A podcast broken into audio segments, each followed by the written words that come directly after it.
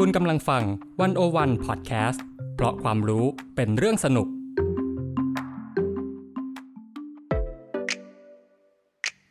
One O One In Focus เจาะไฮไลท์เด่น เศรษฐกิจสังคมการเมืองทั้งไทยและเทศโดยกองบรรณาธิการ The One O One dot World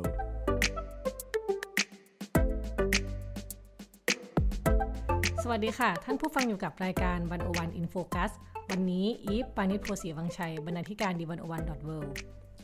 และไมการทีลาภูริวิกรยกองบรรณาธิการดีวันอวันดอทเวค่ะ ค่ะ ท่านผู้ฟังคะไม่น่าเชื่อนะคะ หรือจริงๆ อาจจะเป็นเรื่องที่คาดเดาได้หรือคาดเดาไม่ได้นะคะ ก็คือว่าประเทศไทยค่ะลำลึก 1 ปีวิกฤตโควิด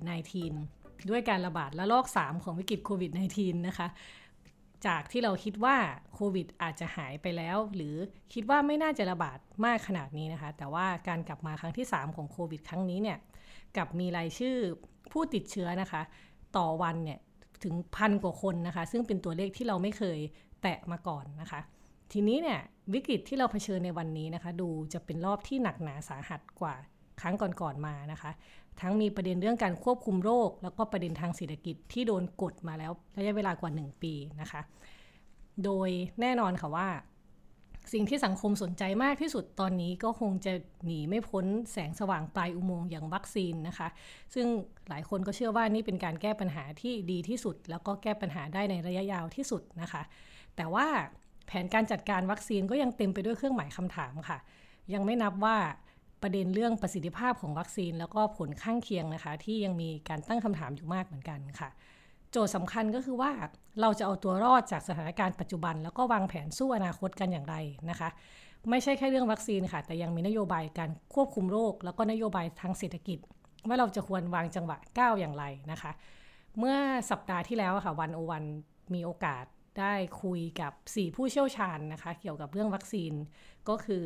มีนายแพทย์สมศักดิ์ชุนหรัตน์นะคะ ประธานกรรมการมูลที่สาธารณสุขแห่งชาตินะคะ แล้วก็นายแพทย์สุรพงศ์สืบวงลี แกนนำกลุ่มแคร์คิดเคลื่อนไทยนะคะ ดรสมชัยจิตสุชน ผู้อำนวยการวิจัยด้านการพัฒนาอย่างทั่วถึง TDRI นะคะ แล้วก็คุณธนาธรจึงรุ่งเรืองกิจ อดีตหัวหน้าพักอนาคตใหม่นะคะ ที่เป็นผู้ออกมาเปิดประเด็นเรื่องการจัดการวัคซีนคนแรก ๆนะคะ แล้วก็ออกมาให้ความเห็นเรื่องการแก้วิกฤตเรื่องวัคซีนอยู่บ่อยครั้งนะคะ วันนี้เราก็เลยคือเขาคุยกันนานยาวใช้เวลานานพอสมควรเหมือนกัน แล้วก็คิดว่ามีเนื้อหาที่น่าสนใจ เยอะเลยค่ะ แต่ว่าทีเนี้ยวันอวันอินโฟกัสก็เลยเรียกได้ว่ามาสรุปย่อให้ฟังนะคะว่ามีประเด็นอะไรที่น่าจับตามองบ้าง แต่วันนี้จะให้ไมายเล่าให้ฟัง เพราะว่าไมายเป็นคนที่เรียกว่าสรุปมาแล้ว สรุปมาแล้วเป็นอย่างดีนะคะอะไมายมีเรื่องอะไรเล่าให้ฟังบ้างมีประเด็นอะไรที่น่าเล่าให้ท่านผู้ฟังฟังบ้างค่ะ ค่ะพี่อีฟก็ มีประเด็นน่าสนใจเยอะมากอย่างที่พี่อีบอกเนาะแต่ว่าประเด็นแรกที่อยากจะพูดถึงเนี่ยเป็นเรื่องของการระบาดระลอกใหม่ที่เกิดขึ้นในเดือนเมษายนนะคะ แล้วก็เรื่องแผนการกระจายวัคซีนค่ะ ก็สำหรับสถานการณ์ในตอนนี้นะคะ ความคิดเห็นแรกเนี่ยมาจากคุณหมอสุรพงศ์สืบวงลีค่ะ คุณหมอสุรพงศ์เนี่ยเขามองว่าตอนนี้ยังเร็วเกินกว่าที่เราจะบอกได้ว่า สถานการณ์โควิดในไทยเนี่ยอยู่ในจุดที่ควบคุมได้แล้วหรือไม่ ซึ่งตัวตัดสินสำหรับคุณหมอสุรพงศ์นะคะ ก็น่าจะเป็นช่วงสัปดาห์หลังสงกรานต์หรือว่าสัปดาห์นี้นะคะ ที่คุณหมอบอกว่าสถานการณ์เนี่ยมันอาจจะแบ่งออกได้เป็น 2 แบบ แบบแรกก็คือสถานการณ์การแพร่ระบาดเนี่ยยังดูจะไม่จบไม่ง่ายนะคะ แล้วก็จะทำให้การแพร่ระบาดครั้งนี้เนี่ยกลายเป็นเรื่องยาวแล้วก็เรื่องใหญ่ แต่ว่าอีกแบบหนึ่งนะคะ ซึ่งก็เป็นแบบที่เราทุกคนเนี่ยคงหวังให้เกิดขึ้นก็คือ สถานการณ์การแพร่ระบาดเริ่มทรงตัว ไม่ไปต่อ ซึ่งมันก็จะคล้ายกับการระบาดในระลอกแรกปีที่แล้วนะคะ ที่เราเริ่มควบคุมได้ค่ะค่ะ ทีนี้นะคะอีกเรื่องหนึ่งที่หลาย ๆ คนเนี่ยก็มองว่าเป็นความหวังใช่ไหมคะคือวัคซีนค่ะ คุณหมอสุรพงษ์เนี่ยบอกว่า เมื่อพิจารณาจากสถานการณ์ปัจจุบันนะคะ เรามีวัคซีนของซีโนแวคเนี่ยจำนวน 2 ล้านโดสนะคะ ที่ไทยมีอยู่ในมือ แล้วก็จะมีวัคซีนของแอสตราเซเนกานะคะ ซึ่งผลิตโดยบริษัทสยามไบโอไซน์เนี่ย แต่ว่าวัคซีนของแอสตราเซเนกาเนี่ยน่าจะมาถึงในช่วงเดือนมิถุนายนนะคะทำให้คุณหมอประเมินว่าสถานการณ์ในตอนนี้เนี่ยเป็นสถานการณ์ที่ค่อนข้างจะน่ากังวลทีเดียวค่ะ ค่ะ นอกจากนี้นะคะ คุณหมอสุรพงษ์เสริมค่ะว่า วัคซีนเนี่ยมีบทบาทสำคัญในฐานะตัวช่วยการควบคุมโรคอยู่แล้วนะคะ เราก็รู้กันดี แต่ว่า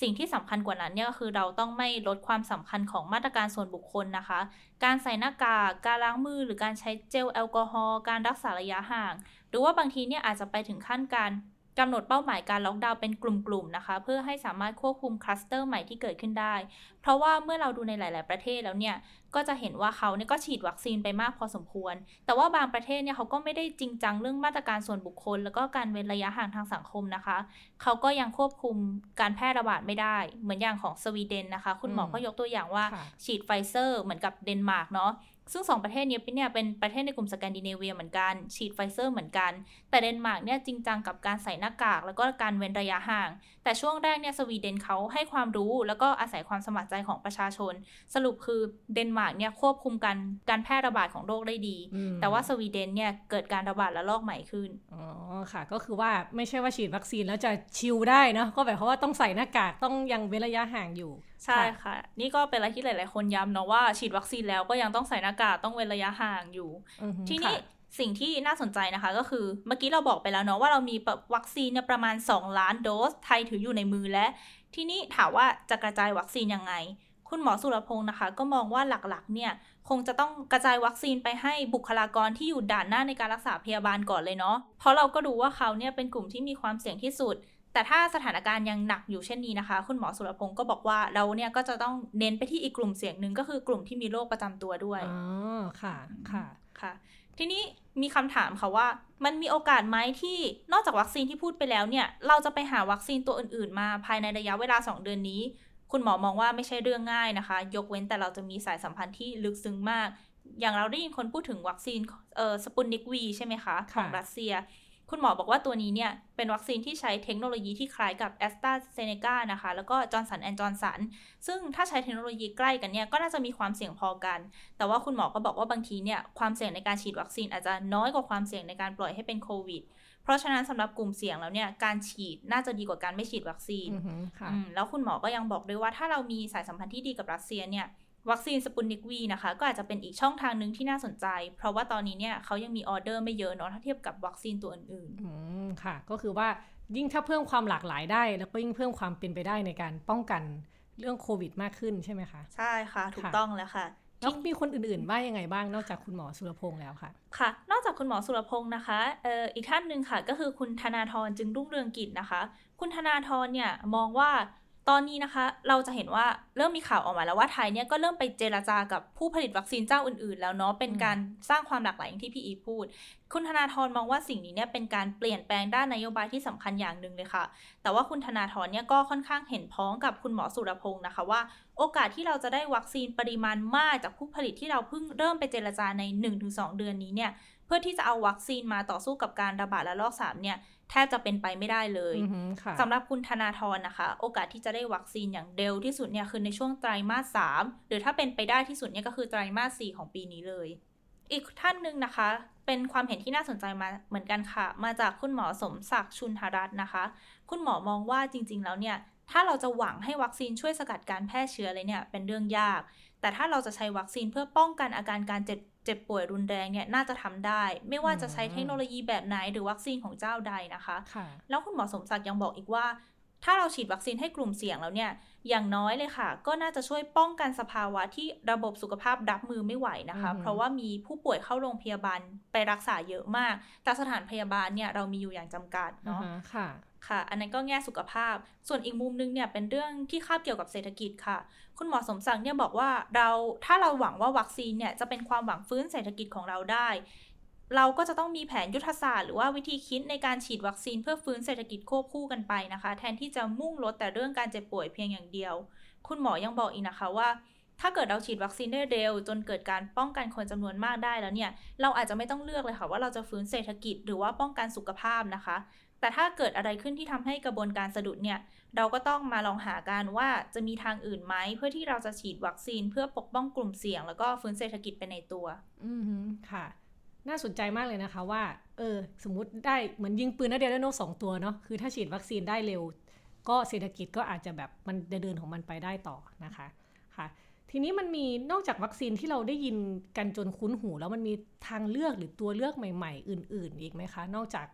ที่เราที่เราพูดถึงไปสองสามตัวแรกอะค่ะ ค่ะ เมื่อกี้ไมค์ก็พูดถึงชื่อวัคซีนหลายตัวไปแล้วเนาะซึ่งทุกคนเนี่ยก็คงคุ้นหูกันดี แต่ทีนี้ค่ะ คุณหมอสุรพงษ์เนี่ยได้พูดชื่อวัคซีนขึ้นมาอีกตัวหนึ่งค่ะ ซึ่งอาจจะยังไม่ได้เป็นที่พูดถึงกันมากนะคะ ซึ่งก็คือวัคซีนที่ชื่อว่าโนวาแวกซ์ค่ะ ซึ่งโนวาแวกซ์เนี่ยเป็นวัคซีนที่ใช้เทคโนโลยีการผลิตแบบเดียวกับที่ใช้ผลิตวัคซีนไวรัสตับอักเสบบีนะคะ แล้วผลล่าสุดเนี่ยก็คือ 96%ซึ่งเรียกได้ว่าสูงกว่าไฟเซอร์หรือว่าโมเดอร์นา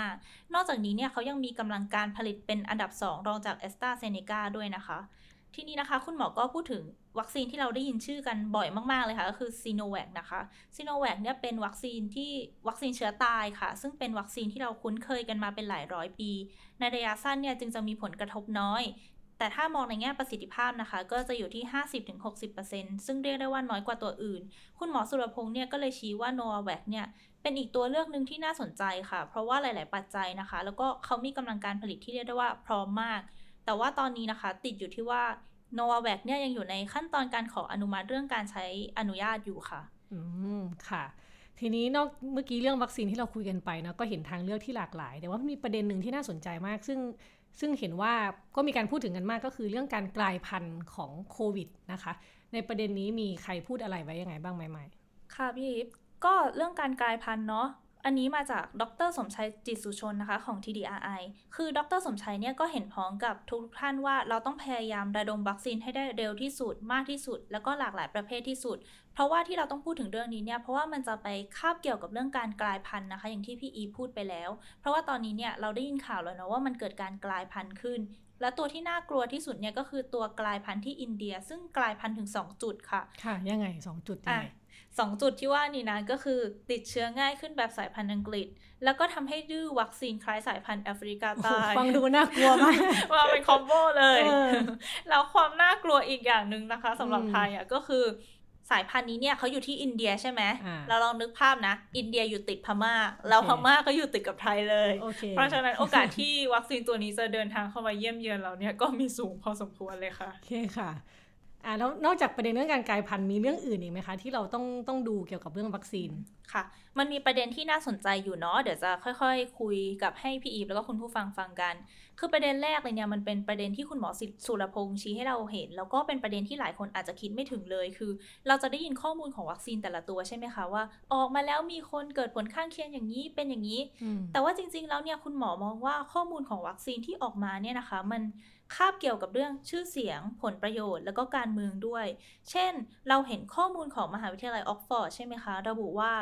คนที่ฉีดวัคซีนของแอสตราเซเนกาเนี่ย มีโอกาสจะเกิดริ่มเลือดในเส้นสมองประมาณ 10 จาก 100 คนค่ะแต่เราไม่เคยได้ยิน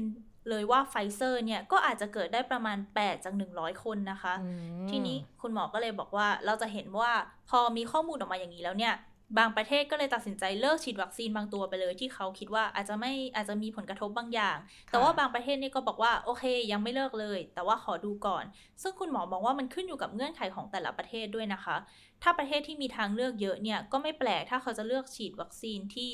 เขาลังเลไป แต่ว่าคุณหมอก็สรุปว่าตอนนี้เนี่ยมันยังไม่มีวัคซีนตัวไหนสมบูรณ์แบบ แล้วก็ไว้ใจได้ทั้งหมด เราไม่รู้เลยว่าข้อมูลที่เขาเปิดเผยออกมาเนี่ยมันเป็นข้อมูลทุกอย่างแล้วหรือเปล่าค่ะคุณหมอก็เลยมองว่าวัคซีนเนี่ยมันไม่ใช่แค่เรื่องของเทคโนโลยีนะคะ แต่ว่าเป็นเรื่องการเมืองผลประโยชน์ แล้วก็เป็นเรื่องชื่อเสียงที่เขาบลัฟกันไปกันมาด้วยอืมเพราะว่าเราสังเกตเนาะเวลามีข่าวร้ายเกี่ยวกับวัคซีนตัวไหนเนี่ยก็จะมีผู้สนับสนุนออกมาแก้ต่างนะคะ แล้วก็บลัฟวัคซีนตัวอื่นไปในตัวด้วยอ่าฮะคุณหมอก็เลยแนะนำว่าฟังหูไว้หูค่ะ โอ้ซับซ้อนเลยค่ะ ต้องการตามข่าวแต่ละเรื่องนี่ต้องดูว่ามันมีปัจจัยเบื้องหลังอะไรซ่อนอยู่เหมือนกันนะคะ อ่าแล้วมันมีอย่างอื่นอีกไหมนอกเรื่องในเรื่องวัคซีนเนี่ยที่เราต้องแบบพึงระวังหรือว่าต้องศึกษาให้ดีค่ะในฐานะประชาชนคนทั่วไปเนี่ยค่ะ ก็เมื่อกี้ใช่ไหมคะ เราพูดไปแล้วว่ามันมีข้อมูลออกมาเนาะว่าวัคซีนบางตัวเนี่ยมีโอกาสทำให้เกิดผลข้างเคียงได้ ทีนี้ประชาชนจำนวนหนึ่งเนี่ยก็เลยอาจจะค่อนข้างกลัวนะคะ แล้วก็ไม่อยากไปฉีดวัคซีน เพราะว่ากลัวจะเกิดผลข้างเคียงตรงนี้ ตรงนี้คุณหมอสมศักดิ์ค่ะได้แสดงความคิดเห็นนะคะ เกี่ยวกับวิธีแก้ไว้ว่า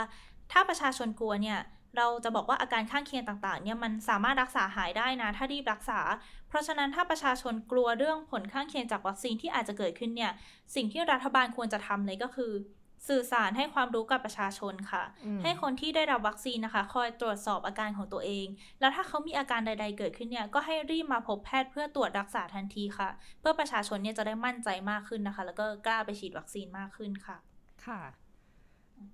นอกจากนี้มันยังมีมีประเด็นหนึ่งเนาะที่คนก็พูดถึงกันมากเหมือนกันนะคะหมายเรื่องการฉีดวัคซีนขนาดใหญ่ให้กว้างขวางทั้งสังคมเลยเนาะก็คือมันมันเป็นยังไงไอสิ่งนี้มันเป็นยังไง แล้วก็มีใครพูดเรื่องนี้ไว้ยังไงบ้างไหมคะ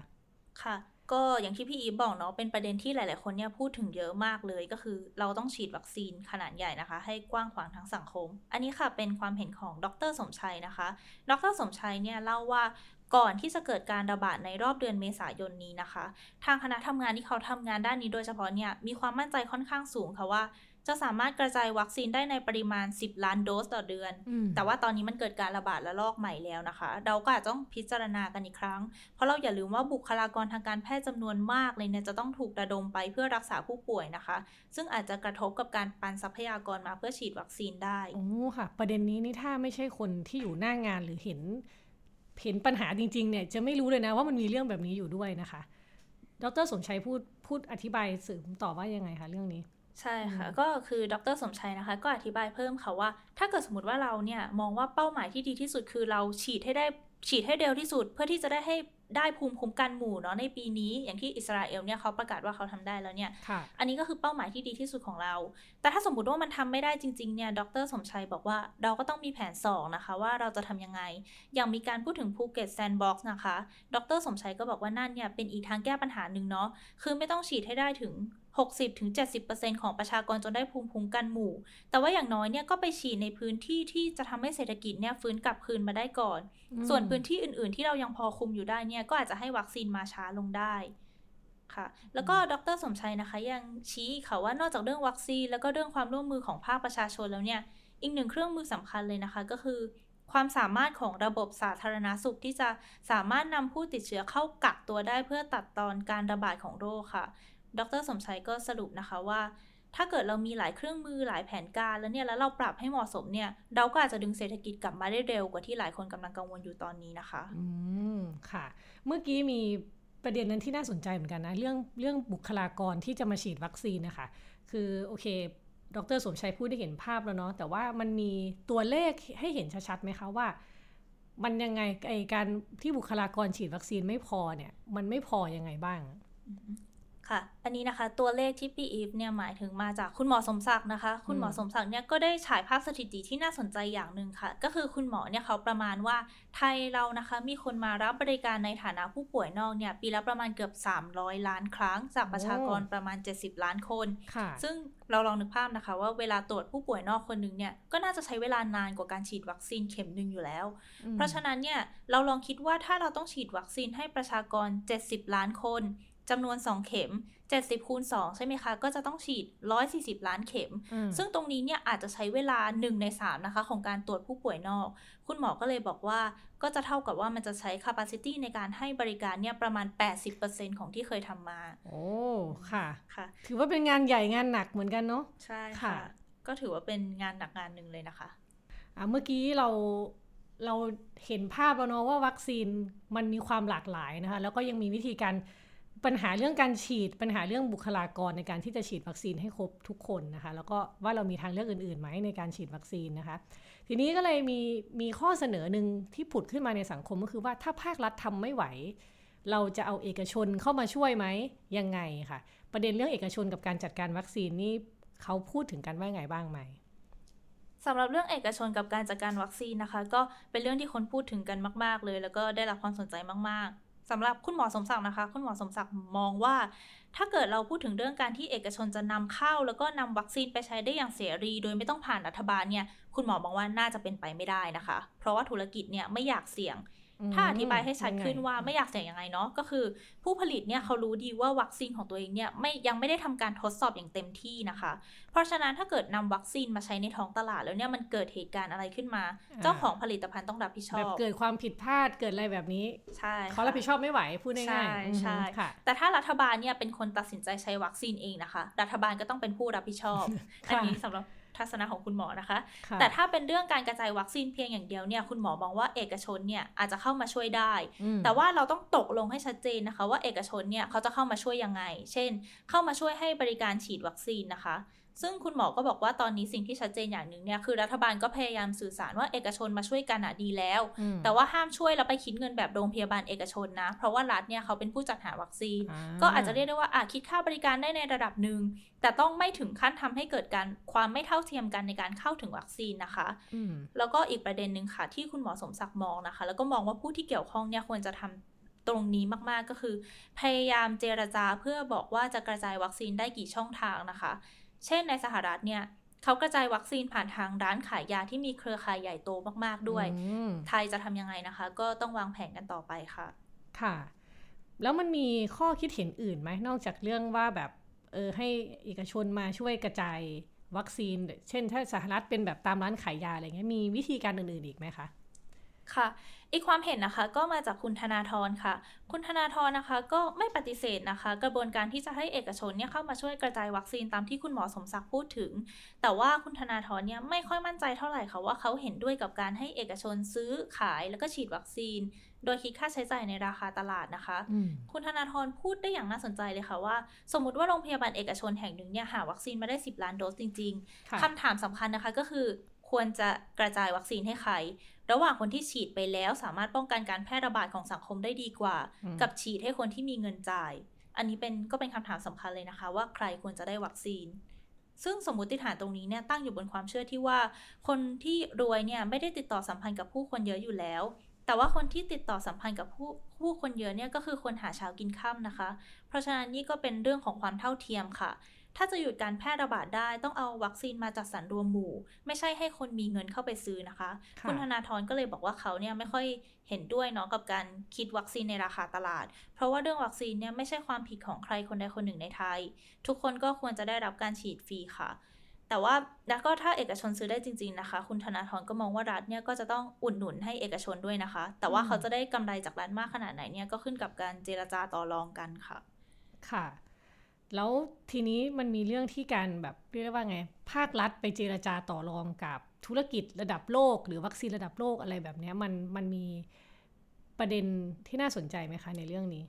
อืมค่ะ ก็จริง ๆ อีกประเด็นหนึ่งนะคะ คุณหมอสุรพงศ์ก็พูดเรื่องนี้ไว้เหมือนกันค่ะว่า เราพูดถึงเรื่องว่าเอกชนไปช่วยเจรจากับผู้ผลิตระดับโลกไหม คุณหมอก็มองว่าเป็นเรื่องยากนะคะอืมยิ่งโรงพยาบาลเอกชนเนี่ยยิ่งยาก เพราะว่าผู้ผลิตเนี่ยเขาก็คงสนใจจะคุยกับรัฐมากกว่าเนาะคุณหมอเนี่ยก็เลยมองว่าเอกชนเนี่ยถ้าจะเข้ามามีบทบาทจริง ๆ ก็คือในแง่การช่วยฉีดวัคซีนนั่นแหละ เช่น ตอนแรกนะคะ เราจะเห็นว่าเอกชนเนี่ยเข้ามาช่วยตรวจโควิดนะคะ แล้วก็ทำให้เรียกได้ว่าตรวจได้เร็วขึ้น เอกชนก็น่าจะเข้ามามีบทบาทตรงนี้ แล้วก็คุณหมอก็เสริมว่าเอกชนเนี่ยอาจจะต้องนำเรื่องเทคโนโลยีดิจิทัลหรือว่า AI เข้ามาช่วยด้วยค่ะ อือฮึค่ะ ฟังดูแล้วก็เห็นทางไปอยู่นะคะ ว่าเอกชนจะเข้ามาช่วยรัฐในการจัดการเรื่องอวัคซีนยังไงเนาะทีนี้มันก็มีประเด็นหนึ่งที่เรียกได้ว่าคนพูดถึงกันเยอะอีกเหมือนกัน ก็คือเรื่องภาวะผู้นำกับการจัดการวิกฤตนะคะ มันก็มีหลายครั้งที่รัฐบาลออกแถลงการ แล้วประชาชนก็ตั้งคำถามว่า นี่คือสิ่งที่รัฐควรจะพูดกับประชาชนแบบนี้จริงหรือไม่ สิ่งที่นายกรัฐมนตรีพูดนั้นส่งผลต่อความเชื่อมั่นของประชาชนหรือไม่อย่างไรนะคะ ในประเด็นเรื่องภาวะผู้นำเนี่ยมีการพูดถึงยังไงบ้างคะไมค์ก็สำหรับเรื่องภาวะผู้นำกับการจัดการวิกฤตนะคะ เดี๋ยวขอพูดก่อนว่าคุณธนาธรเนี่ยมีความเห็นหนึ่งค่ะว่า ปัญหาการฉีดวัคซีน และการรับมือกับการแพร่ระบาดระลอก3เนี่ยแสดงให้เห็นถึงความอ่อนแอในการบริหารงานของภาครัฐนะคะ เพราะว่าเขาเนี่ยมีเวลาเตรียมการประมาณ 6 เดือนนะคะ ก็คือครึ่งหลังของปี 2020 ในการค่ะสร้างโปรโตคอลต่างๆ ค่ะ เช่น สมมุติเกิดการแพร่ระบาดระลอกใหม่เนี่ยต้องเตรียมโรงพยาบาลสนามยังไงนำทรัพยากรมายังไง ถ้าสั่งแล้วต้องเกิดโรงพยาบาลสนามได้ภายใน 1-2 วันนะคะ แต่ว่าเราก็ยังไม่เห็นการบริหารจัดการที่วางแผนรับมือไว้อย่างเป็นรูปธรรมค่ะ หรือว่าเรื่องการฉีดวัคซีนนะคะ ก็อย่างที่หลาย ๆ คนคงได้ยินข่าวเนาะว่าเราเนี่ยฉีดวัคซีนไปได้ค่อนข้างน้อยมาก ทีนี้ คุณธนาธรเขาฉายภาพหนึ่งที่น่าสนใจเลยค่ะ ก็คือเป็นค่ะเรื่องที่คล้ายๆ การบริหารจัดการโครงการเนาะแต่คุณธนาธรเน้นนะคะ ว่าอันนี้เนี่ยเป็นแค่การยกตัวอย่างค่ะ ความจริงเนี่ยอาจจะไม่ได้เป๊ะอย่างนี้ คุณธนาธรบอกว่าสมมุตินะคะว่า เราจะฉีดวัคซีน 10 ล้านโดสต่อเดือนเนาะอืมเราอาจจะลองกลับมาตั้งสมมติฐาน ตีคร่าวๆนะคะว่าเราต้องฉีด 10 ล้านโดสเอา 10 ล้านโดสเนี่ยไปหาร 30 วัน จะตกวันละประมาณ 3 3 3 3 0 0เข็มต่อวันค่ะ ค่ะ เป็นการอ่านเลขที่งงเหมือนกันนะอ่าค่ะโอเคค่ะ3 3 3 0 0 0เข็มต่อวันนะคะอือฮึถ้าหารจังหวัดละเท่าเท่าๆกันเนี่ย เท่ากับว่าจังหวัดหนึ่งต้องฉีด 4,329 เข็มต่อวัน แล้วถ้าเอาไปหารอีก 8 ชั่วโมงเนี่ยก็คือ จังหวัดหนึ่งต้องฉีด 541 เข็มต่อชั่วโมงคือคุณธนาธรเนี่ยย้ำอีกครั้งนะคะ ว่าเป็นแค่การยกตัวอย่างเนาะแต่ว่าชีวิตจริงเนี่ยอาจจะไม่ได้ฉีดเท่ากันทุกจังหวัดขนาดนั้น แต่ว่าสิ่งสำคัญเลยเนี่ยคือต้องมีรายละเอียดการบริหารจัดการ ซึ่งมันเป็นไปได้นะคะ ถ้าเราบริหารจัดการที่ดีพอ แต่ว่าตอนนี้เนี่ยเรายังมองไม่เห็นความเป็นไปได้สักเท่าไหร่อ่าฮะค่ะ ก็คือมันก็ต้องมีการจัดการอย่างเป็นระบบนั่นแหละเนาะแจกแจงให้เห็นชัดว่าต้องทำยังไงทำแบบไหนอย่างนี้ใช่ไหมคะ ทีนี้เนี่ยมันมันมีเรื่องอื่น ๆ อีกไหมนอกจากว่าโอเคเรารู้แล้วชั่วโมงหนึ่งจังหวัดหนึ่งฉีดเท่าไหร่ยังไง มันมี ประเด็นอื่นที่น่าสนใจหรือเทคโนโลยีใหม่ ๆ ในประเด็นนี้บ้างไหมคะค่ะก็คุณธนาธรนะคะก็ได้เสนอค่ะว่าเราลองคิดภาพคร่าวๆนะคะ เมื่อกี้เราคำนวณเรื่องการฉีดวัคซีนเข็มต้องฉีดเข็มละเท่าไหร่อะไรไปแล้วเนาะทีนี้เราลองมาคิดต่อค่ะว่า แต่ละจังหวัดเนี่ยจะมีที่ฉีดวัคซีนกี่สถานี มีโต๊ะมาตรฐานกี่โต๊ะ แต่ละสถานีต้องมีบุคลากรเท่าไหร่ มีอุปกรณ์อะไรบ้าง ใครจะทำหน้าที่ลงทะเบียนฉีดวัคซีน และดูอาการหลังฉีด ต้องมีทั้งหมดกี่คน แล้วจะประชาสัมพันธ์ยังไง หรือว่าถ้าเรามองไกลไปถึงเรื่องระบบโลจิสติกเนี่ย วัคซีน 10 ล้านโดสต้องใช้รถขนส่งกี่คัน ต้องดัดแปลงรถไหม แล้วใครจะเป็นคนขับรถ แล้วจะกระจายวัคซีนกันยังไง คือจะเห็นว่ามันมีคำถามเยอะมาก ซึ่งคุณธนาธรมองว่าถ้าเราตั้งคำถามแบบนี้อย่างละเอียดเนี่ยสิล้านโดสต่อเดือนเป็นไปได้นะคะ แล้วรัฐเนี่ยก็มีศักยภาพพอด้วยที่จะทำแต่ว่าเรายังไม่เห็นรายละเอียดแบบนี้ค่ะ ยังไม่มีใครออกมาชี้แจงนะคะ อืมค่ะ แล้วทีนี้โอเคมันสมมุติว่าเราทำได้แหละฉีดวัคซีนอะไรไปได้แล้ว มันต้องมีการทำอะไรต่อไหม สมมติฉีดไปครบแล้วเนี่ย หรือจบกันตรงนั้นเลยค่ะ คุณธนาธรก็เสนออย่างหนึ่งค่ะ ซึ่งเขาอยากเรียกร้องไปให้ถึงคนที่มีส่วนในกระบวนการจัดการนะคะ เป็นข้อเสนอหนึ่งที่น่ารับฟังมากๆเลยค่ะว่า นอกจากคิดเรื่องการฉีดแล้วเนี่ย คุณธนาธรเสนอว่าให้มีการติดตามนะคะ หรือว่า tracking จำนวนผู้ได้รับการฉีดวัคซีนต่อวันค่ะ ระบุให้ชัดเจนเลยว่าได้รับการฉีดวัคซีนในกี่คนต่อวัน เพราะถ้าสมมติว่ามีการติดตามในระยะยาวนะคะ ก็จะเอื้อให้ภาคประชาสังคมเนี่ยสามารถเข้าไปช่วยตรวจสอบ เข้าไปช่วยทำงานแล้วก็ให้คำแนะนำได้ค่ะ อือฮึค่ะ ทีนี้นอกจากเรื่องการฉีดวัคซีนแล้วเนี่ยมันมีประเด็นที่ควบคู่กันไปนะคะ ก็คือเรื่องมาตรการทางสังคมกับเศรษฐกิจเนาะที่มันต้องไปด้วยกันใช่ไหมคะ ในประเด็นนี้เนี่ยมันการฉีดวัคซีนหรือการจัดการอย่างเป็นระบบจะสามารถแก้ปัญหายังไงได้บ้างไหม แล้วมาตรการทางสังคมที่เข้มงวดเนี่ยเราต้องทำยังไงให้มันสอดคล้องกับเศรษฐกิจที่ต้องไปด้วยกันคะค่ะ คุณธนาธรนะคะ เขาบอกว่ามาตรการทางสังคมกับมาตรการทางเศรษฐกิจเนี่ยเป็นสิ่งที่ควรจะต้องไปด้วยกันค่ะ แต่ว่าอย่างการระบาดรอบแรกสุดเลยเนี่ยก็คือเมื่อช่วงนี้ของปีที่แล้วนะคะ เราจะเห็นว่าเราเนี่ยมีมาตรการทางสังคมเข้มงวดมากเลยเนาะ แต่ว่ายังไม่มีมาตรการทางเศรษฐกิจมารองรับทำให้ประชาชนเนี่ยเดือดร้อนมาก โดยเฉพาะกลุ่มแรงงานนอกระบบนะคะ ที่ชีวิตของพวกเขาเนี่ยไม่มีความมั่นคงอยู่แล้ว แต่ว่าก็กลับถูกทิ้งให้ดูแลตัวเอง กว่าจะมีเงินเยียวยาเข้ามาเนี่ยก็อาจจะสายเกินไปสำหรับบางคนนะคะ หลายครอบครัวเนี่ยเขาเป็นหนี้จากการระบาดรอบแรกเนาะยังใช้หนี้ไม่จบ ก็เจอรอบสองพอเจอรอบสองยังไม่ทันจบ ก็เจอรอบสามเข้าไปอีก แล้วตอนนี้เนี่ยมาตรการของรัฐก็เป็นคล้ายๆกึ่งล็อกดาวน์เลยเนาะแต่ว่ายังไม่มีมาตรการทางเศรษฐกิจตามออกมาเลย คุณธนาธรเนี่ยบอกว่าเรามีพรกเงินกู้1ล้านล้านบาทใช่ไหมคะ ตอนนี้เนี่ยเราอนุมัติไปแล้วประมาณ 750,000 ล้านบาท ก็เท่ากับว่าเหลืออยู่อีกประมาณ 250,000 ล้านบาทที่ยังสามารถเอามาใช้ได้ คุณธนาธรนะคะ บอกว่ามาตรการรองรับและลอกสามเนี่ยต้องเร็วค่ะ ไม่มีเหตุผลอะไรเลยที่จะช้า เพราะว่าถ้ายิ่งเยียวยาช้า ประชาชนจะยิ่งมีบาดแผลลึก แล้วก็หนักจนอาจกลายเป็นแผลเป็น และเราก็ไม่รู้เลยว่าจะมีคนล้มหรือว่าฆ่าตัวตายอีกคน อืมค่ะอ่าทีนี้เราเห็นปัญหาแล้วคุณธนาธรเขาได้เสนอมาตรการหรือวิธีการแก้ปัญหาอย่างเป็นรูปธรรมไหมคะค่ะ คุณธนาธรเสนอ 2 แบบหลักๆนะคะ อย่างแรกเนี่ยก็คือเรื่องของการปกป้องลูกจ้างค่ะ ไม่ให้ตกงานเพิ่ม คุณธนาธรนะคะ บอกว่าในรอบปีที่ผ่านมาเนี่ย มีผู้ประกันตนหายไปจากระบบแรงงานประมาณ 1.8 ล้านคนนะคะ ซึ่งถ้าเราดูตามหลักเศรษฐศาสตร์เนี่ยโอกาสถ้าเกิดสมมติว่าเขาหายไปจากระบบแรงงานนานๆเนี่ยก็อาจจะเกิดความเฉยนะคะ แล้วก็โอกาสจะกลับเข้าสู่ระบบแรงงานเนี่ยก็จะยิ่งยากขึ้น คุณธนาธรเลยเสนอว่า ลองให้มีการสนับสนุนเงินจำนวนหนึ่งนะคะ เพื่อช่วยออกค่าแรงครึ่งหนึ่งให้กลุ่ม SME ค่ะ เพื่อให้เขาไม่เลิกจ้างพนักงงานนะคะ ช่วยอย่างน้อยสัก 3-6 เดือนค่ะอือค่ะอีกข้อเสนอนะคะก็คือ ถ้าเราไปดูจำนวนผู้ลงทะเบียนโครงการของรัฐเนาะโครงการเราชนะเนี่ยมี 33 ล้านคน ส่วนเรารักกันหรือว่ามาตรา 33เนี่ยมีอีก 9 ล้านคน รวมแล้วเป็น 42 ล้านคนนะคะ ถ้าเราให้เงินสนับสนุนคนจำนวนนี้เนี่ยเดือนละประมาณ 3,000 บาทประมาณ 3 เดือนก็อาจจะยังไหวอยู่ค่ะพอให้พวกเขาไปต่อได้นะคะ อือค่ะ พี่คะ ทีนี้นอกจากประเด็นเรื่องวัคซีนที่มายพูดถึงไปแล้วเนาะ มันมีอีกประเด็นหนึ่งค่ะ ที่มีคนพูดถึงกันเยอะมากๆเลยเนี่ยก็คือเรื่องสมดุลของนโยบายควบคุมโรคกับการแก้ปัญหาเศรษฐกิจ ว่าเราเนี่ยจะวางจังหวะ2ออย่างนี้ยังไง อยากชวนพี่อีฟคุยค่ะว่าวิทยากรที่พูดกันแต่ละท่านเนี่ยเขาเสนอไว้ว่ายังไงบ้างอ่าฮะค่ะ จริงก็เชื่อมโยงจากที่ไมค์เล่าเมื่อกี้เลยเนาะว่าคุณธนาธรเขาก็เสนอมาตรการเรื่องการดูแลลูกจ้างหรือเรื่องต่างๆไว้นะคะ แต่ว่าเมื่อมองภาพใหญ่ขึ้นมาแล้วเนี่ย อ้แต่ละท่านก็พูดน่าสนใจมากนะคะ บอกว่าถ้าเราจะถอดบทเรียนในช่วงที่ผ่านมาเนาะเพื่อที่จะได้หาสมดุลต่อไปในอนาคตได้นะคะดรสมชัยเนี่ยเขาบอกว่าสิ่งที่เราเรียนรู้สำคัญมากจากการระบาดระลอกแรกเลยก็คือว่าเราล็อกดาวน์แรงเกินไปนะคะ แต่ว่าตอนนั้นก็เข้าใจได้ว่าสถานการณ์ตอนนั้นประเทศไทยเนี่ยเพิ่งติดเชื้อจากจีนไม่นานเนาะแล้วพอเห็นว่าเอ้ยการล็อกดาวน์ที่อู่ฮั่นได้ผล ก็เลยคิดว่าน่าจะเป็นสิ่งที่ควรทำ แต่ว่ามาถึงตอนนี้ทุกคนก็เห็นกันแล้วนะคะว่าการล็อกดาวน์อย่างเข้มงวดเนี่ยมันส่งผลเสียต่อเศรษฐกิจมากเนาะมันก็เลยทำให้การระบาดระลอกถัดมาเนี่ยไม่มีการล็อกดาวน์เต็มรูปแบบเท่าครั้งแรก ดังนั้นนะคะก็เลยจำเป็นต้องวางแผนเศรษฐกิจ แล้วก็การกระจายวัคซีนในอนาคตอย่างระมัดระวังเนาะเมื่อมองดูตัวเลขทางเศรษฐกิจต่างๆนะคะมันก็จะมีตัวเลขที่เป็นค่าใช้จ่ายของรัฐ มีการใช้จ่ายภาคประชาชนนะคะแล้วก็มีการส่งออกอะไรอย่างเงี้ยดรสมชัยก็บอกว่า เรื่องของพรบเงินกู้ค่ะที่ที่ออกมาเนี่ยควรจะต้องให้น้ำหนักเกี่ยวกับเรื่องการเยียวยามากกว่าการฟื้นฟู คือก่อนหน้านี้มันมีพรกฉบับใหม่ออกมานะคะ แต่ว่าแนวคิดตอนนั้นเนี่ยเป็นเรื่องการฟื้นฟู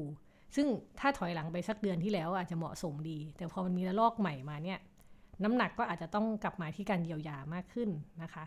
ทีนี้นอกจากเรื่องเงินกู้แล้วเนี่ยมันมีประเด็นเรื่อง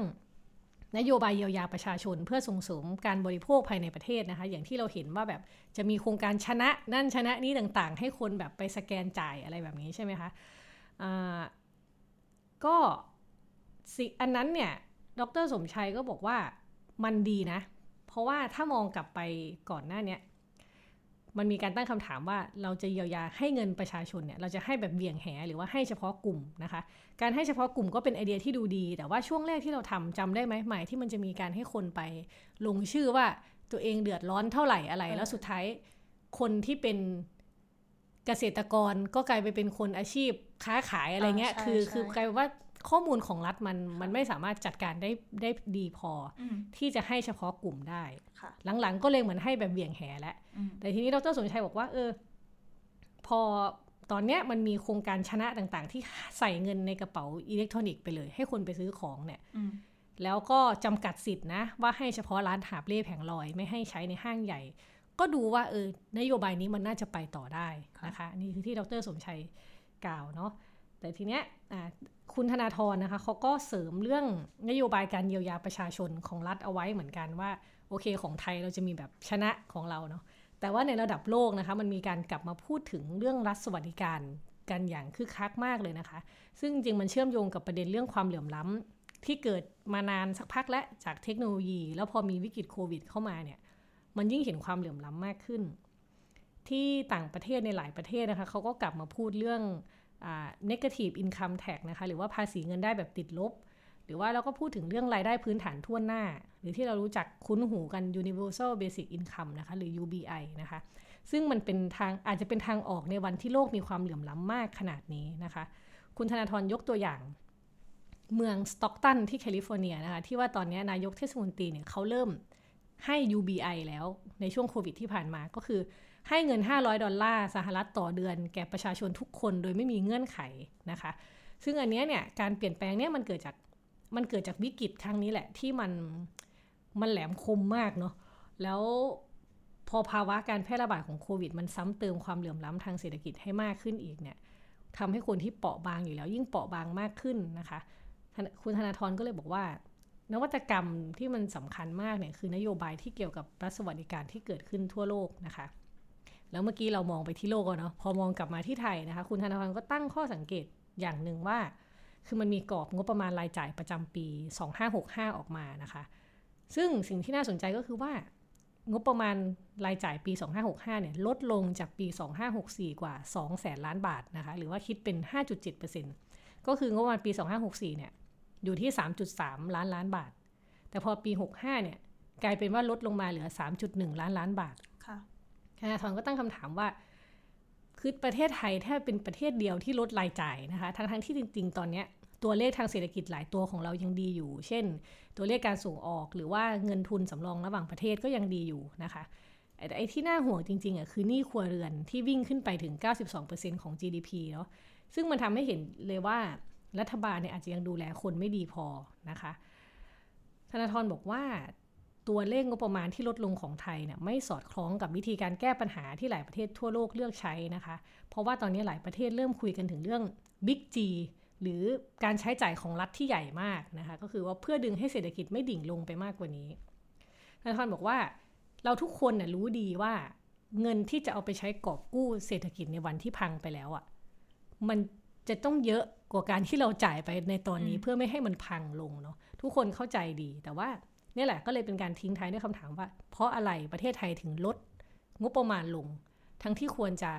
เพิ่มการใช้จ่ายเพื่อไม่ให้เศรษฐกิจมันพังนะคะ อันนี้ก็เป็นสิ่งที่ธนาธรทิ้งท้ายไว้เนาะทีนี้ก็มีด้านนายแพทย์สมศักดิ์ค่ะ ก็ด้วยการที่เป็นคนทำงานทางสาธารณสุขมาแล้วด้วยเนาะคุณหมอก็พูดถึงเรื่องสมดุลระหว่างนโยบายสาธารณสุข แล้วก็นโยบายเศรษฐกิจไว้ 3 ประเด็นที่น่าสนใจมากนะคะ หมอสมศักดิ์บอกว่า ประเด็นแรกค่ะ เราต้องหาเครื่องมือที่เป็นระบบ ซึ่งทำให้เกิดการตัดสินใจที่ดีต่อการสร้างสมดุล เครื่องมือที่เป็นระบบยังไง เช่นสมมติว่า โอเคเรารู้แล้วว่าการจะทำให้ผู้ติดเชื้อวันหนึ่งเป็นศูนย์นี่มันเป็นไปไม่ได้แหละคำถามคือว่าโอเค ถ้าผู้ป่วยวันพันคนต่อวันเนี่ย มันเป็นไปได้ไหม เรายังจะรับไหวไหม สิ่งสำคัญที่เนี่ย เราต้องหาเครื่องมือมา ดูให้ได้ว่าเราจะรับไหวหรือเปล่า นะคะ ซึ่งมันอาจจะแบบไม่ได้ร้อยเปอร์เซ็นหรอก แต่ว่าอย่างน้อยเราก็ต้องมีมีเครื่องมือมาช่วยในการทำงานนะคะ ค่ะ แล้วคุณหมอได้พูดประเด็นอะไรที่น่าสนใจอีกบ้างอีกไหมคะพี่ ค่ะ มีประเด็นที่สองอันนี้ก็น่าสนใจก็คือการใช้มาตรการ TTI นะคะ หรือ Trap Test Isolate เนาะเพื่อสกัดการเพิ่มขึ้นของจำนวนผู้ติดเชื้อ ฟังดูมันเหมือนจะง่ายนะ แต่ว่ามันอาจจะทำยาก คุณหมอบอกว่ามาตรการเดียวเลยที่จะทำให้ไม่มีผู้ติดเชื้อเพิ่มขึ้นมาตรการสำคัญ หลักๆนะก็คือว่า เราต้องเจอจุดเสี่ยงเร็ว เจอแล้วลงไปติดตาม ติดตามเสร็จคุมให้อยู่หมัด แล้วก็จับแยกให้ปลอดภัยกันทุกฝ่ายค่ะจับแยกให้ปลอดภัยก็คือ คนป่วยก็อยู่ส่วนคนป่วยแล้วเขาก็ต้องปลอดภัยด้วยเนาะคนป่วยขณะเดียวกันที่สังคมโดยรอบที่ยังไม่ติดเนี่ยก็ต้องอยู่อย่างปลอดภัยด้วยนะคะ ซึ่งคุณหมอบอกว่าเรายังทำเรื่องนี้ได้อีกเยอะมากนะคะ แค่ต้องพยายามหาระบบที่ลงตัวนะคะ ส่วนประเด็นที่ 3 ก็คือ ควรมีการจัดการทำข้อมูลอย่างเป็นระบบ เพื่อเห็นระดับความเสี่ยงของแต่ละมาตรการ คือเรามีมาตรการออกมาเยอะมากเนาะหนึ่งสองสามสี่นู่นนี่นั่น เราต้องดูว่ามาตรการแบบนี้เสี่ยงต่อเศรษฐกิจขนาดไหน มาตรการแบบนี้เสี่ยงต่อเศรษฐกิจขนาดไหน คือพอทำได้ปุ๊บเนี่ยเราก็จะเห็นภาพรวมร่วมกันได้มากขึ้นนะคะ แล้วนอกจากการวางแผนเพื่อหาสมดุลในประเด็นข้างต้นแล้วเนี่ยพี่อีฟมันมีอะไรที่เราต้องระวังอีกไหมคะ หรือต้องคอนเซิร์นอีกไหมว่า มันอาจจะกระทบแผนที่เราวางเอาไว้ มันคือเหมือนตอนต้นที่เราคุยกันที่หมายเล่าให้ฟังว่า มันมีไวรัสระวังเรื่องไวรัสกลายพันธุ์ไวรัสสายพันธุ์ใหม่ไอคอมโบเนี่ยคือน่ากลัวมากนะคะ คือ ถ้ามาถึงเนี่ย ดีไม่ดีแผนที่เราวางไว้ทั้งหมดคือพังไปเลยนะโอ้ค่ะสมมุติว่าเหมือนที่หมายว่ามันติดสมมติมันติดเชื้อได้เร็วขึ้น แล้วยังดื้อยาอีกอย่างเงี้ย เออจะทำยังไงใช่ไหมคะประเด็นนี้ก็น่าสนใจหมอสุรพงศ์นะคะ ก็เสนอวิธีคิดไว้ว่าทักษะที่สำคัญมากในการรับมือ เรื่องพวกนี้ก็คือความยืดหยุ่นและฉับไวนะคะ เพราะว่าไม่มีใครรู้ว่าอนาคตเราจะเจอกับเรื่องอะไรที่คาดไม่ถึงอีกบ้างนะคะ แต่ว่าส่วนประเด็นด้านเศรษฐกิจเนี่ยหมอสุรพงศ์ก็บอกว่า ปัญหาใจกลางมันมีอยู่สามเรื่องมีอะไรบ้างถ้าเราแก้นี้ได้เนี่ย รอด คิดว่าน่าจะรอดนะสามเรื่องมีอะไรบ้างคะเรื่องที่หนึ่งคือภาวะผู้นำต้องบอกว่าถ้าเรามีภาวะผู้นำมีผู้นำที่มีภาวะผู้นำที่เข้มแข็งเนี่ยมองปัญหาต่างๆ อย่างทะลุปูโป่งกล้าตัดสินใจ แล้วก็พร้อมระดมพลังจากทุกภาคส่วนเนี่ย ไม่ว่าวันข้างหน้าเราจะเจอคำถามอะไรนะคะ เราจะมั่นใจได้ว่าถ้าเรามีผู้นำแบบเนี้ยเขาจะหาคำตอบที่ใช่ได้แน่ๆค่ะอืมค่ะ ซึ่งก็สอดคล้องกับเรื่องที่สองเนาะก็คือเรื่องความรู้ ที่ผ่านมามันมีข่าวปลอมข่าวลือเยอะมากเกี่ยวกับการแพร่ระบาดเนาะซึ่งมันก็สะท้อนให้เห็นว่าการพูดที่ไม่ได้อาศัยความรู้ หรือว่าไม่ได้อ้างอิงความรู้เชิงระบาดวิทยาเนี่ยมันจะทำให้มันสังคมมันมันยิ่งมั่วกันไปนะคะ ก็เลยว่าเนี่ยมันจำเป็นมากที่ผู้นำเนี่ยจะต้องกันกองเอาความรู้มาใช้อย่างมีวิจารณญาณนะคะ เพราะว่าถ้าไม่กันกองความรู้ก็จะทำให้ตัดสินใจผิดพลาดได้เนาะแล้วก็เรื่องสุดท้ายก็คือเรื่องการจัดการค่ะ ก็คุณหมอก็บอกว่ากระทรวงสาธารณสุขเนี่ยต้องยืนให้มั่นนะคะและลอกแรกเนี่ยที่เราจัดการได้ดี เพราะว่าเราอาศัยองค์คาพยพของสาธารณสุขนะ ไม่ว่าจะเป็นเรื่องกลไกเครือข่ายการระบาดวิทยา หรือว่าอสมนะคะที่เป็นอาวุธลับมากที่แบบโอ้สื่อต่างประเทศที่ต้องมาสัมภาษณ์เลยนะว่า ไทยทำอสมได้ยังไงอะไรอย่างนี้นะคะ แต่ว่าตอนนี้มันกลายเป็นว่าจุดเด่นเนี่ยถูกกลบด้วยจุดด้อย เพราะว่ารูปแบบขององค์กรที่ใช้จัดการโควิดตอนเนี้ย ไม่ได้ใช้สาธารณสุขเป็นหลักในการควบคุมโรคนะคะ ก็เนี่ยแหละถ้าเราสามารถจัดการเรื่องมาภาวะผู้นำความรู้แล้วก็เรื่องการจัดการที่ดีได้ ก็ไม่ว่าวันข้างหน้าจะเจออะไร เราก็น่าจะไปรอดค่ะ อันนี้คือที่คุณหมอสุรพงศ์พูดเนาะ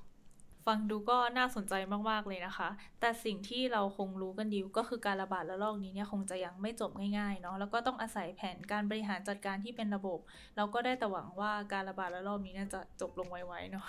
ค่ะก็สำหรับท่านผู้ฟังนะคะ ฟังแล้วไม่รู้ว่าจะอุ่นใจขึ้นหรือเครียดขึ้นเนาะแต่ว่าก็คิดว่าน่าจะเป็นความรู้ แล้วก็เรียกว่าเป็นหลักในการที่เราตัดสินใจเนาะว่าเราจะ ใช้ชีวิตยังไง หรือจะดูวิธีการทำงานของรัฐบาลยังไง ว่าเอ้ยอันนี้มันเข้าเป้าหรือยังเราในฐานะประชาชนก็สามารถตรวจสอบได้นะคะ ยิ่งในภาวะวิกฤตแบบนี้ค่ะ แล้วก็ช่วงนี้ก็ดูแลสุขภาพตัวเองด้วยนะคะ วันนี้วันโอวันอินโฟกัสต้องลาไปก่อนอีฟปานิชโพสีวังชัยและมาการเฮราคุริวิกายค่ะ สวัสดีค่ะ สวัสดีค่ะ